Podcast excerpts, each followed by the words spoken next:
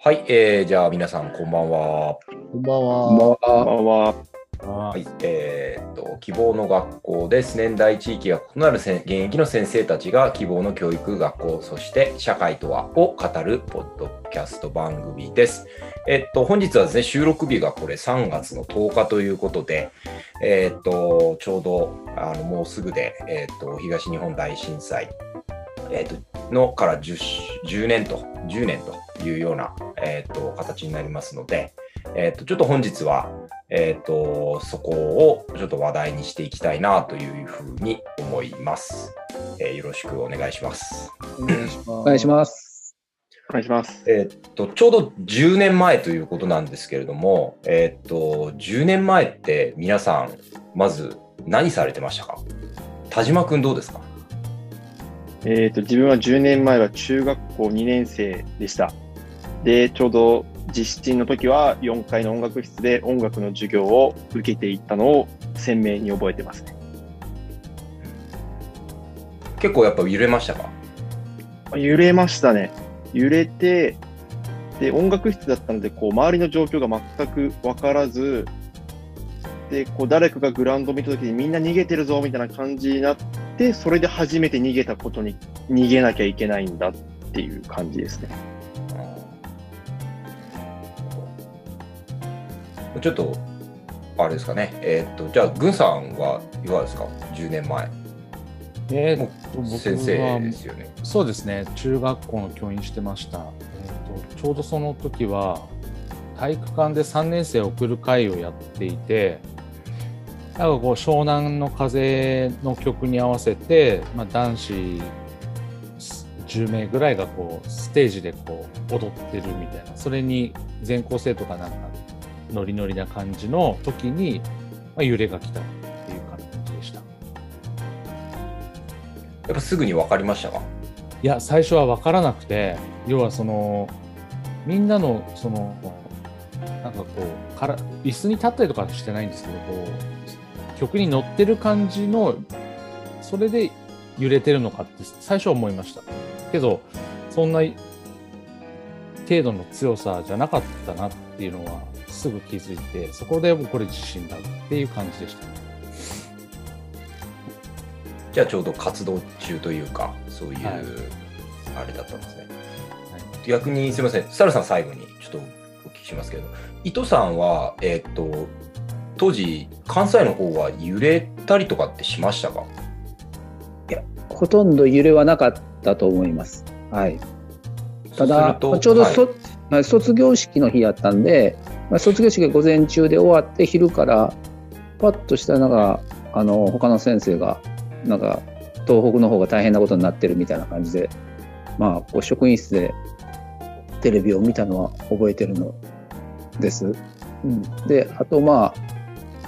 今日もまあ、サルさんとは一緒なんですけども、サルさんと初めてお会いしたのが、その10年前のその日の4日前でした。はい。はい。その時は東北に行ってました、4日前、僕は。神戸から。はい。それからのまあご縁です。はい。あ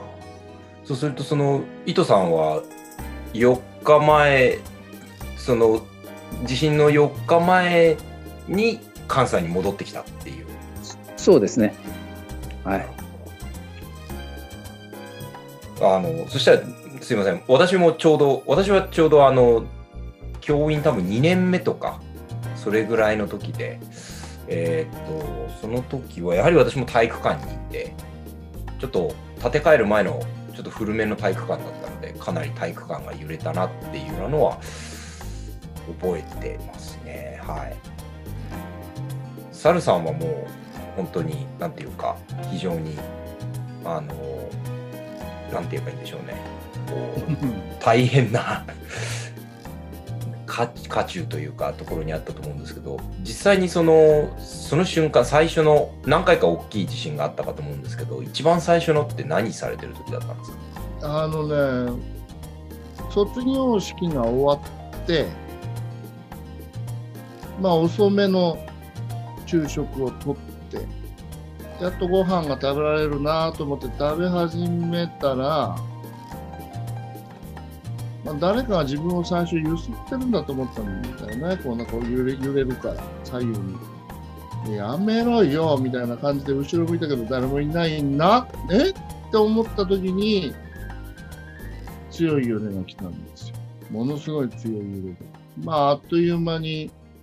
職員室中の棚が全部倒れて。で、その時に体育館でバスケットボール部の子供たちが活動してるっていうのが分かってたので、やべえっていう大声を上げて、そのまま体育館に僕は走ってったんですよね。で、廊下に出てみたら床が波を打ってるんですよ。コンクリートの建物の床が波を打ってて、そして防火シャッターが全部バーンバーン、ピンボールのフリッパーみたいにして動いてるんですね。まあ、それをくぐり抜けながら体育館まで走っていって、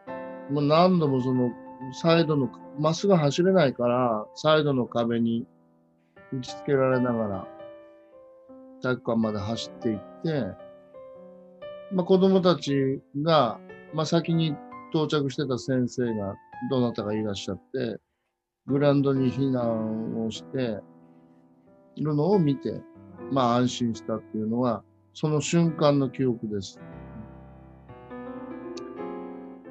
いや、ひどい地震だったね。でも、無事でよかったねっていうようなとこまでだったんですよ、その時は。まあ、その後ですよね。だから、電気も、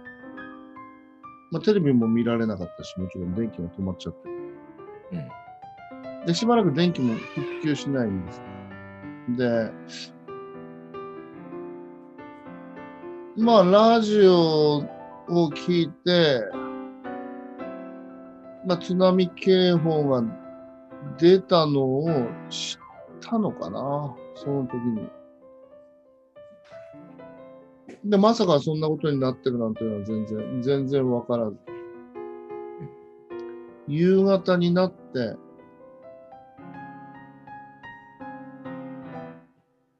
まあ、荒浜の方にご遺体が打ち上げられてるという話があって、うん何が起こってるのかは全体像は全然わかんなかった。3日ぐらいわかんなかったんじゃないかな。で、それを初めてテレビで見た、見見た時には絶句しましたよね。友達から電話が来て、まあ、電話もかからないんですけども、夜中に電話が来て、猿大丈夫か？海が燃えてるぞっていう。まあ、石油施設が燃え、火災で燃えてるのを見て、え？っていう、まあ、そんなことも僕らは分からなくて。まあ、僕ら、僕なんかはまあ全然被害が少ないかった方だったんで、まあ、それを詳しく語る資格が僕には多分存在しないとは思うんですけど、まあ、時間が経つにつれて、悲しかったですね。悲しいというか、胸が詰まるというか、まあそういう感じですよね。これ今でも、だから、あの、この日が近づいてきて、まあ、テレビで特集があったり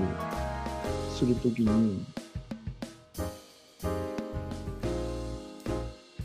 で見るのはちょっと、やっぱり詰まりますよね。あの、見なきゃいけないんだろうけど、その、事実として。でもまあ、うん、なんていうのかな。遠いところの体験談ではないっていう感じです。だからその、おそらく多分、僕と同じように思ってる人たちも多いし、実際にひどいところを乗り越えられた方々とか、深い悲しみを乗り越えられた方々をさておいて僕が何かを言うなんて、おこがましいことだとは思うんだけれども、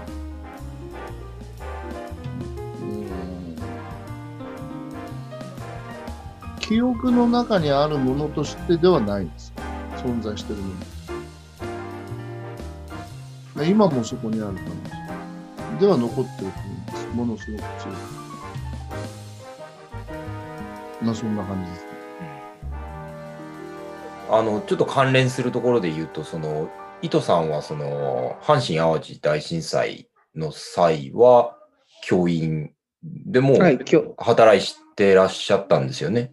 はい、教員、教員、えー、何年目かな？5年目、6年目ぐらいですかね。はい。はいうん。その時はどのような状況だったんですか？あのまあ、時刻が朝だ、ご朝、あ早朝だったんでね、はい、もうはい。家で、はい、まあ、まあ直下型だったんで、なんかこう、今までにはない、なんと言ったらいいかな。家にダンプカーが突っ込んできたみたいな感じですかうね。んうん、そんな感じです、最初の。で、物がいっぱい落ちてきて、というような、これ何が起こっ、なんか想定がないので、まあ、それまで、なんか関西とかは地震起こらないみたいなそんな感じの方に言われ方やったんで、私もそんな激しい地震を、まあ私は生まれは広島なんですけど、それでもそれほどまあ震度3とかぐらいの地震ぐらいしか体験したことなかったので、最初何が起こったのかわからなかったような状況でしたね。はい。まあだからこう、まあ幸いにして、その私が住んでいたところとかは、まあ激しくは揺れたんですけども、まあそのその火事になったりとかその激しく、うん、住居が全壊するということが少なかったところだったんで、まあ、あの直下型なので本当にこう場所によって全然違うというかうん。こう温度差も違う。それはまあ神戸市内の学校でもそうでした。はい。うん被害が全然違うというあの同じ市内なんやけども全然違うというような状況で、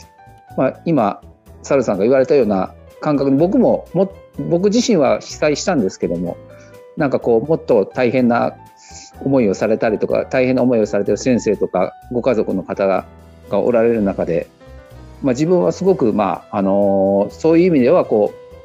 う難を逃れたというような形です。はい、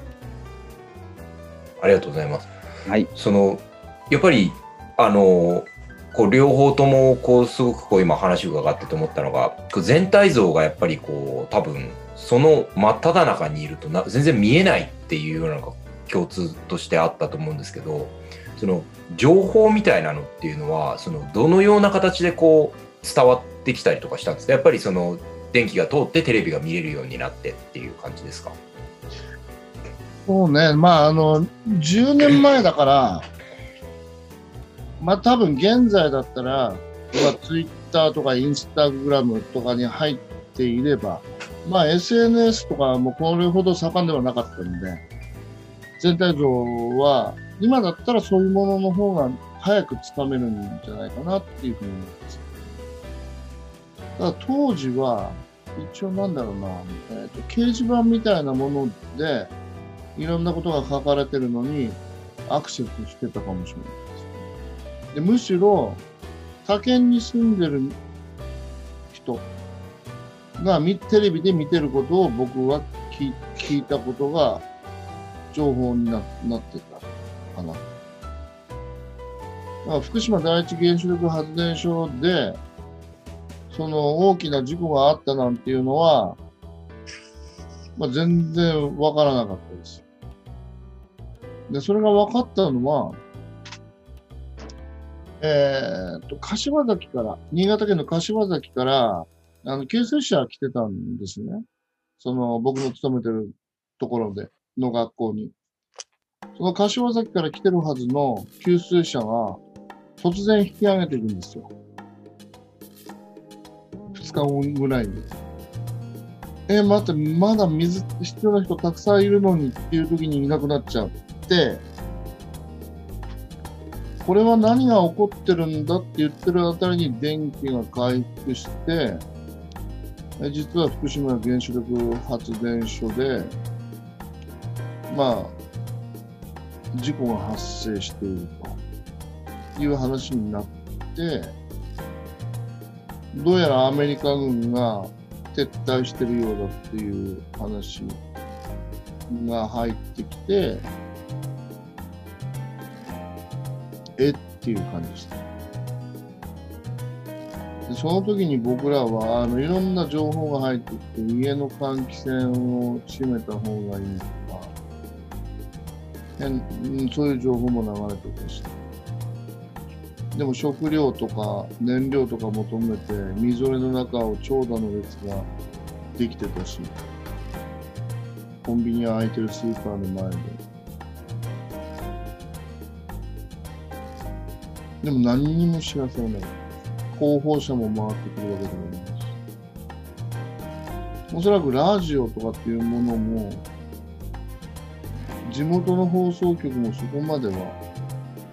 詳しい話を。何もつかめてなかったんじゃないですかね。ただ、誰だまあ何か、あの、荷物を、とにかくさ災害支援の荷物を運び出したいっていう話が僕のところに来てて、もう猿、どっから行ったらいいんだっていう話になって、海から行けんのかっていう話になって、いや、海は絶対無理だっていう。津波という話があるとすれば、まあそこは多分、航行不能だろうし、まあ陸路じゃないかっていう話をしてて、いや、陸路だって東北中間も、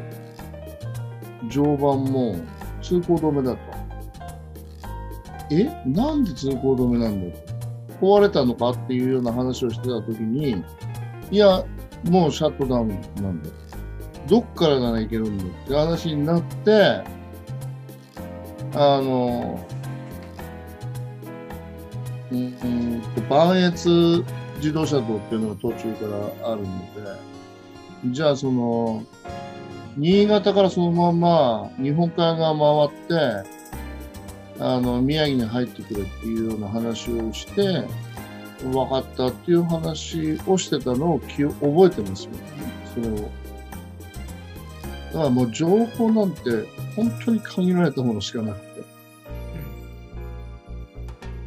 なんだろうな。いや、だから僕はずっとその、その時を思ってたのは、自分が、あの日本に住ん、あの日本に住んでるんだよねっていう感じですよね。ここは日本なんだよなっていう。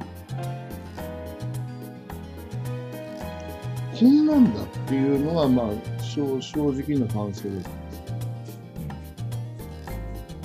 もっと早くいろんなことが分かって、もっと早く救済の手が出るのかと思ったら、3日間は、まあ、何につけ、まあ、情報にしろ、食料にしろ、水ぐらいですかね。あとはもう、手つかずの状態でした。もうそんな感じでした。すごい重い話の間に米さんが入ってきたんですけど。こんばんは。こんばんは。すいません。はい。はい。えーっと、阪神・淡路大震災って何年前でしたっけ ?27 1997年なんで、年だから、は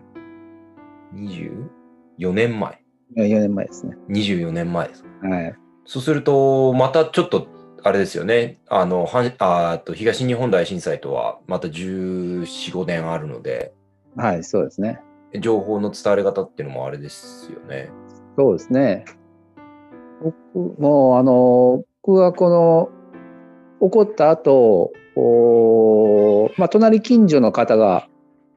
あの、危ないからちょっと外に出た方がいいですよという声をかけていただいたので、えーまあ、家族の者と一緒に、えー近くに駐車場があって車があったから車にひとりあえず避難したんです。で、車で、えーラジオを聞いたのを覚えてます。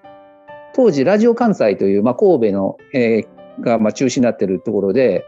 えーそれ聞いたときに、その時はラジオやっていて朝、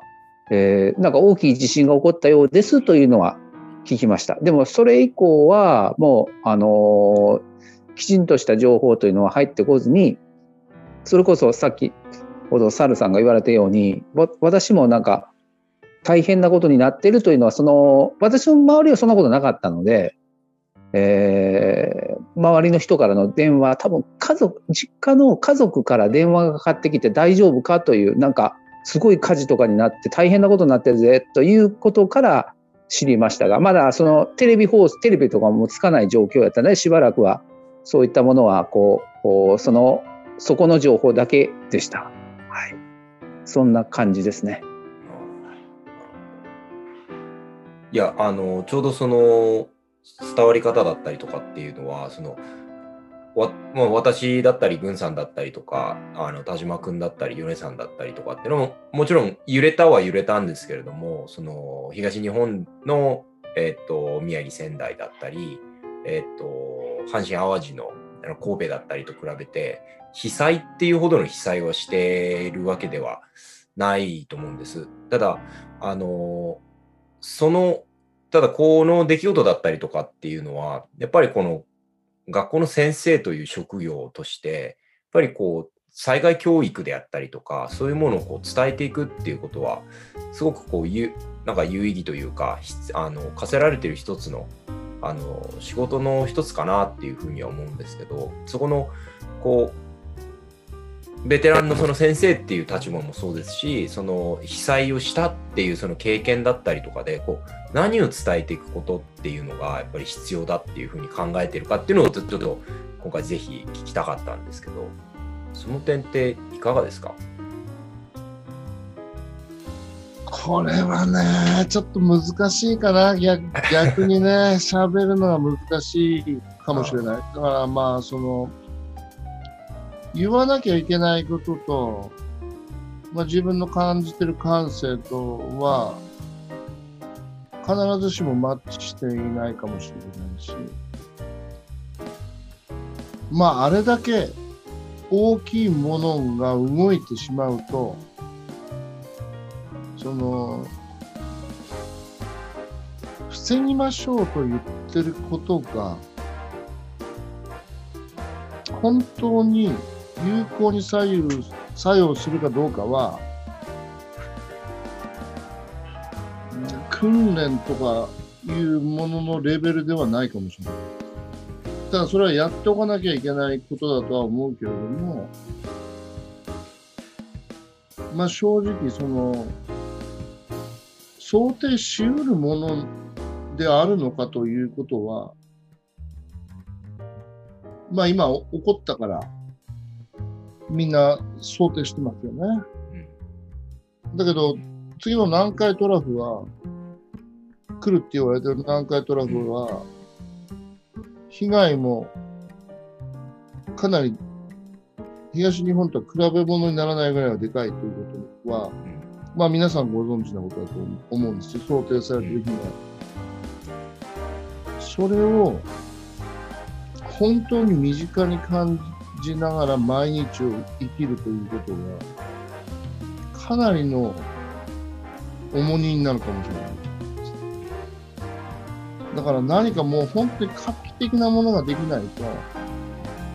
完全な形で、それが起きた時に人々を救うということが、できることが難しいのではないというふうに思う思ってます。だからまあ、あの、三角のテトラポットにみんな逃げ込もうとか、いろいろありましたよね。まあ、ああいう、まあ、トレーラーハウスで、その、すぐ移動して、えーあっという間に、あの、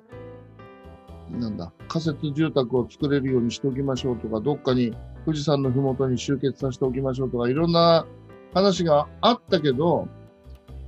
いや、本当にそれがちゃんと推し進められてるのかなっていうのは、僕はちょっと心配です、逆に。だから、その、こう今今現在のコロナウイルスの話だって、実は SARS とか MERS とかっていうのはまあ以前にあって、その、系列の病気って言ったらいいんですかね。感染症があって。まあ、感染症対策のために研究機関が日本にもあるし、世界中に多分あると思うんです。でも結局これがこんな状態になるまで誰も答えを出せないままで終わってましたよね。まあそこが僕が心配してるところですね。一番怖いなと。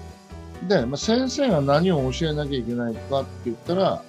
まあ、日常的に教えていることを教え続けることだと思うんですよ。どうやって安全確保をするかとかって、それはもう皆さんが知ってられることだと思うし。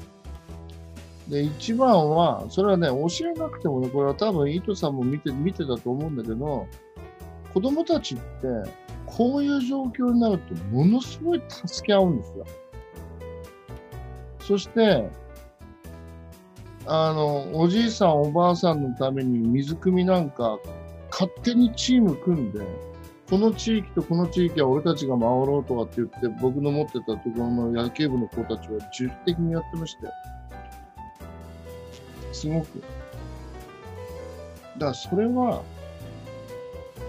大人が、あの、求めるようなことじゃなくても、ちゃんと自動的に何かあった時にはお互いに助け合うんだっていうスイッチは非常に強く押されると思います。特に僕らは。交通事故、信号機なんか動いてないんですから、交通交通事故なんか多発して良さそうに思うじゃないですか。ほとんど交通事故なんかなかったです。お互いに譲り合って。で、ガソリンも底をついてるんですけど、ガソリン取り合いなんていうのもないし、食料の奪い合いも全然ないし。僕はある意味そういうことは心配することではないんじゃないかなと思います。ただ、ただ全く動きが悪かったのは、もっと大きな組織なんです。で、大きな組織が動きが悪いから、あえて言うんだとすれば、3日分い、ちゃんと生き延びるためのものは持ってた方がいいっていう。まあ、それは教えていくことが必要じゃないかなと思います。でもちろん、その沿岸部にいるんであれば、必ずそれを、あの津波が来るかもしれないということは、想定して逃げなければならない。できるかも。と思います。でもそれは言うのは簡単なんですけどね。いろいろに事情がある方が、やっぱお話を聞いてるといろいろな事情があって、まあ犠牲になられた方々もいらっしゃるんで、それを聞くだに、まあやっぱ胸が詰まりますよね。ひょっとすると自分だったらそうしてたかもしれないです。まあそれはすごく難しいところかな。難しいところだと思いますね。いやっぱでもやっぱ僕にはね、それを語る資格はないんだな。あ僕はなもう大変な人たちをたくさん見聞きしてるんで、とてもちょっとこう離れた感じで、まあ学校ではこう教えてます、こういうふうにした方がいいですよみたいなことは、ちょっと言い難いかな。どうですか、伊藤さん、どうですか？そうですね。まああの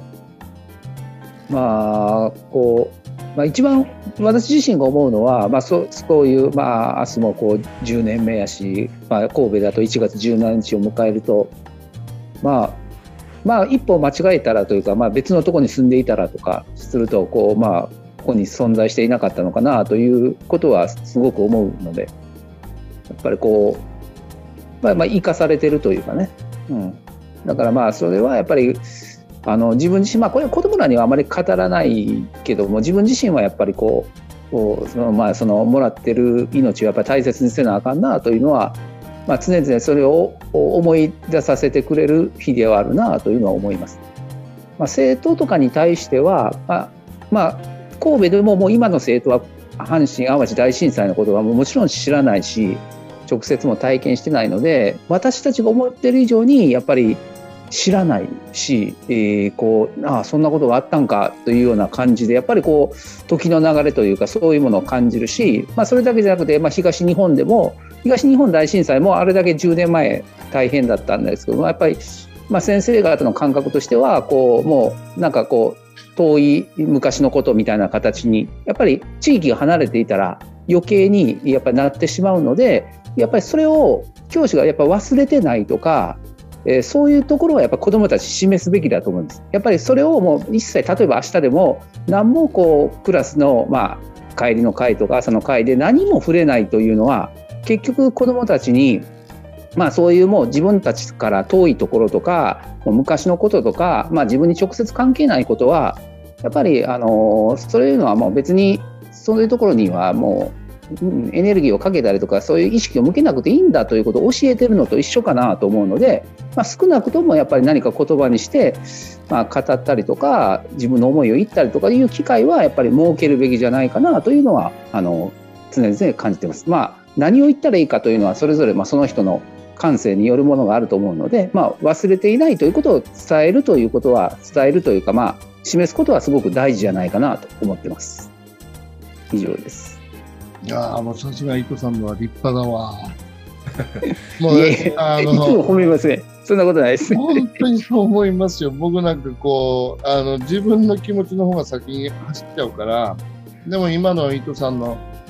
話を聞いてると、やっぱりその、それをちゃんと伝えることによって、子供たちに逃げるチャンスを、危険を回避するチャンスを与えることができるだろうし、もう一つはまあ、同胞として痛みを分かち合うという姿勢を持ち続けることができる。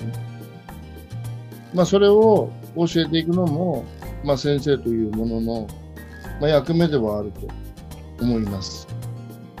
素晴らしいな、伊藤さん。ねさすがだな。僕は ね、もうなんかただ申し訳なくて、ただいたくて、もうそっちに行っちゃいますもんね。ねまあ、やっぱりでもこう近いとよりそういうそのもう本当に避けがたいですよね。そこの部分っていうのは。そうですね、うん、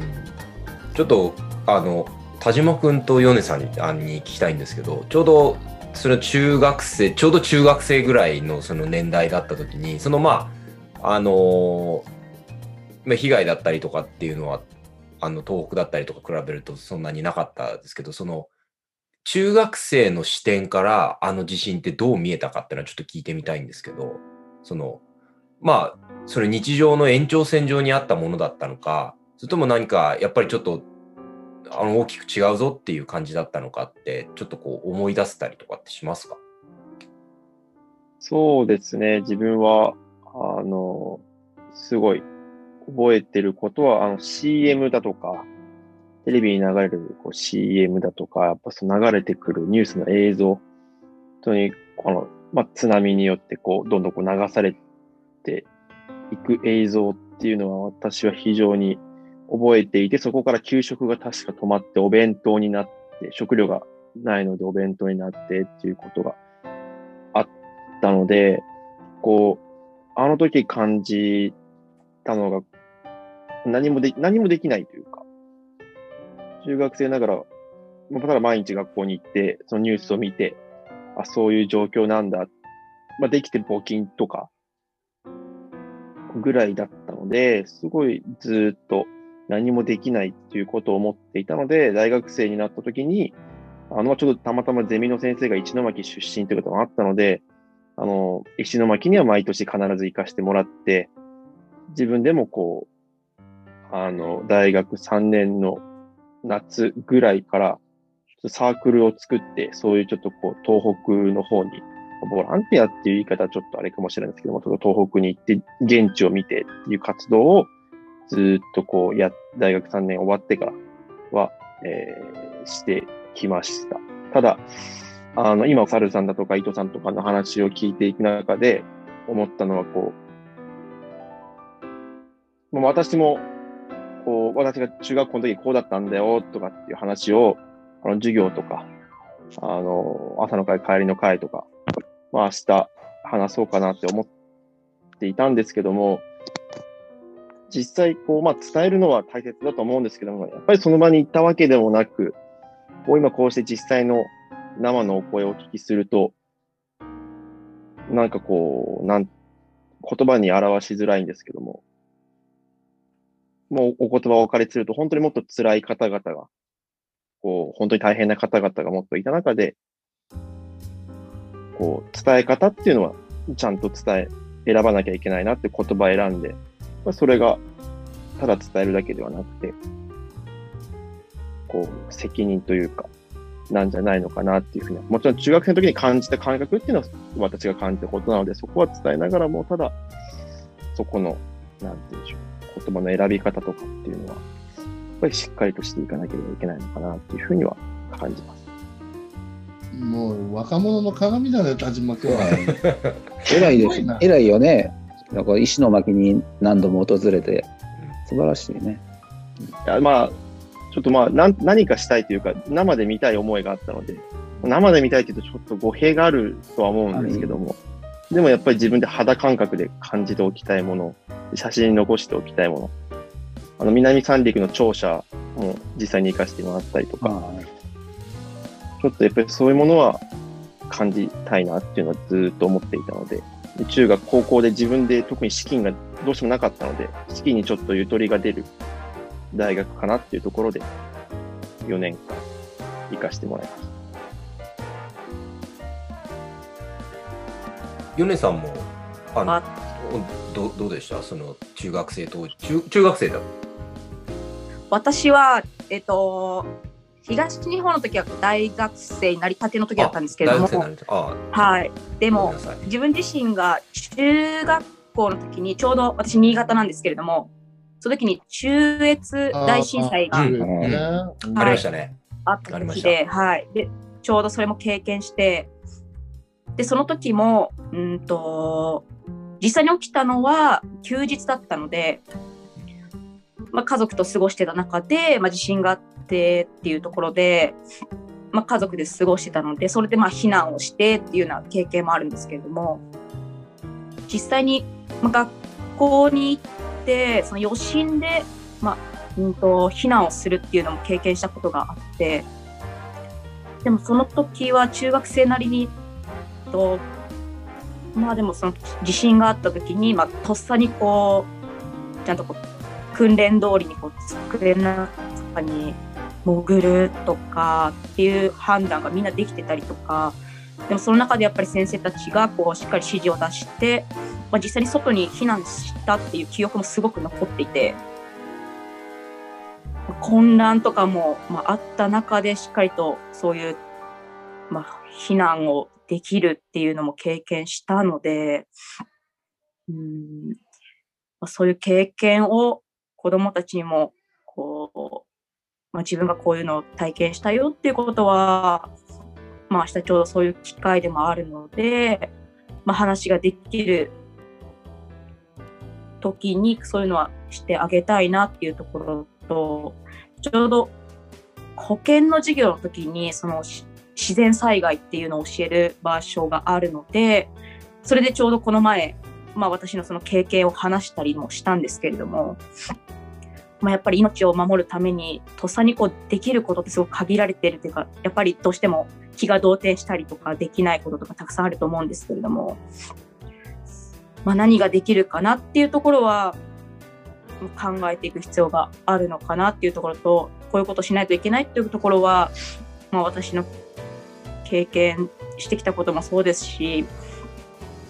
まあ、なんかを伝えていけたらいいのかなっていうのはすごく強く思いました。そうか中越地震もそういえばそれもちょっと、あすいませんなんかあのあったのは覚えてあの忘れてたわけではないんですけれどもどうしてもはいちょっと抜けてしまってましたね。新潟だったんですね。はい、私も友達が被災したのは記憶してます。ちょうど。はい中越地震の時は。中越はね、特に地滑りがひどかったんだよね。そうですね、そこでちょっとあの生き埋めになった方もいいらして、でちょうどそこがななんか生中継されてて救助する瞬間っていうのを見たのをすごく今も鮮明に覚えてますし、ここで確か東京消防庁のハイパーレスキューの方が実際に、あの中学校の卒業生だったっていうこともあったので、そのご縁であの講演会をし開いていただいたりとかして、すごく命の大切、うん、簡単に言うと命の大切さになるんですけれども、なんかすごくそういう命っていうのに対して、うん、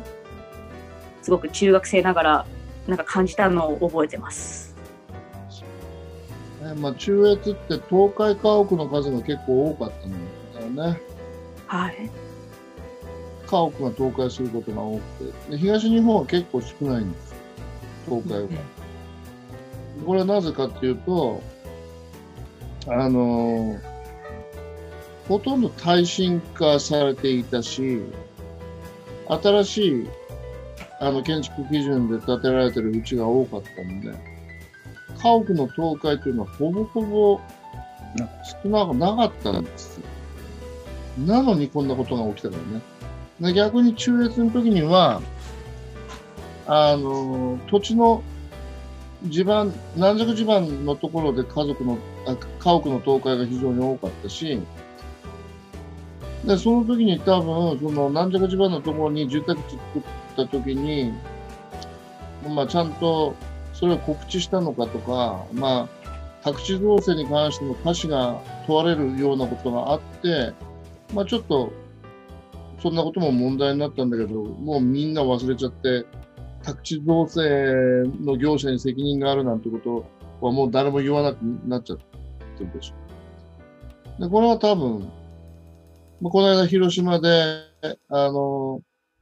ね、土砂崩れが起きた時もうその扇状地にたくさん住宅ができてんだから、それは地盤が軟弱地盤だから起こりうるだろうというような学者さんの話が後から出てきたりするんですよ。やっぱりその、本当の意味で、その、多くの人々を災害から守りたいのであれば、本来やるべき人、つまり大きな試験で大きなお金を動かして大きな対策を取れる、大規模な対策を取れる人たちが動いてくれないと、庶民は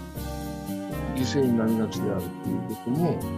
まあ、この話題の最後としては付け加えておいた方がいいかなと思います。